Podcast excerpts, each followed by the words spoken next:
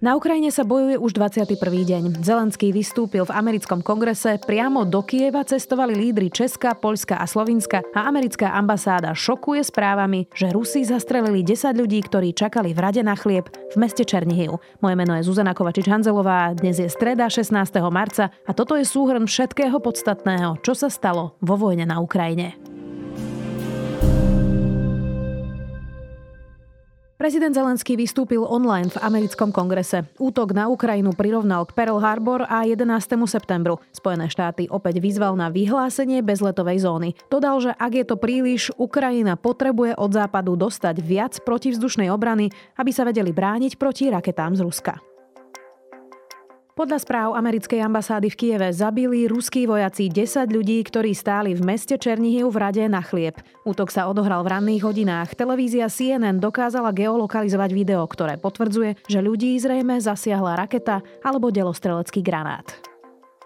Medzi Ukrajinou a Ruskom pokračujú mierové rokovania. Vyzerá to zatiaľ mierne optimisticky. Ruský minister zahraničných vecí Sergej Lavrov vyhlásil, že krajiny sú blízko dohody o neutrálnom statuse Ukrajiny.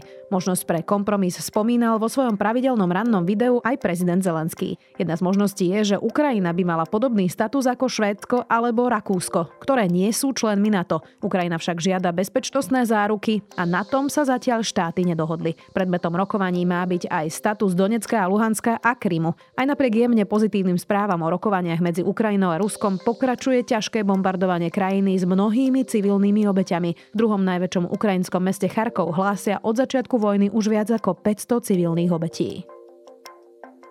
Svet obleteli silné obrázky českého premiéra Petra Fialu, premiérov Poľska a Slovinska Matúša Moravieckého a Janeza Janša a bývalého poľského predsedu vlády Jaroslava Kačinského v Kieve. Za prezidentom Zelenským cestovali vlakom. Vyjadriť mu tak chceli silnú podporu. Lídry rokovali napríklad aj o azile pre ruských vojakov, ktorí by odmietli bojovať na Ukrajine. Z návštevy lídrov sú podľa The New York Times v Európe zmiešané pocity. Niektorí lídry vnímali cestu ako príliš riskantnú, iní ju zasa chválili ako odvážny krok na podporu Ukrajiny.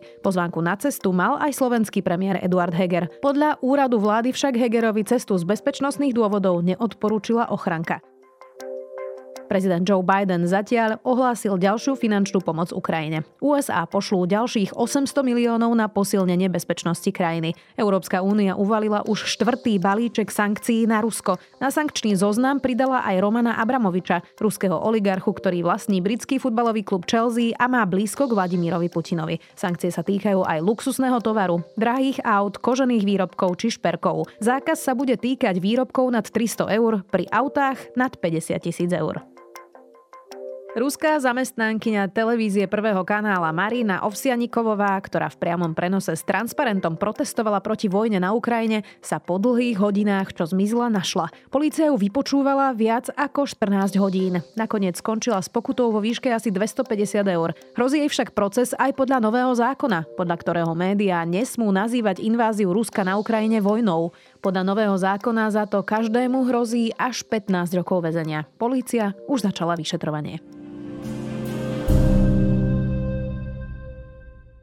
To boli najaktuálnejšie udalosti 21.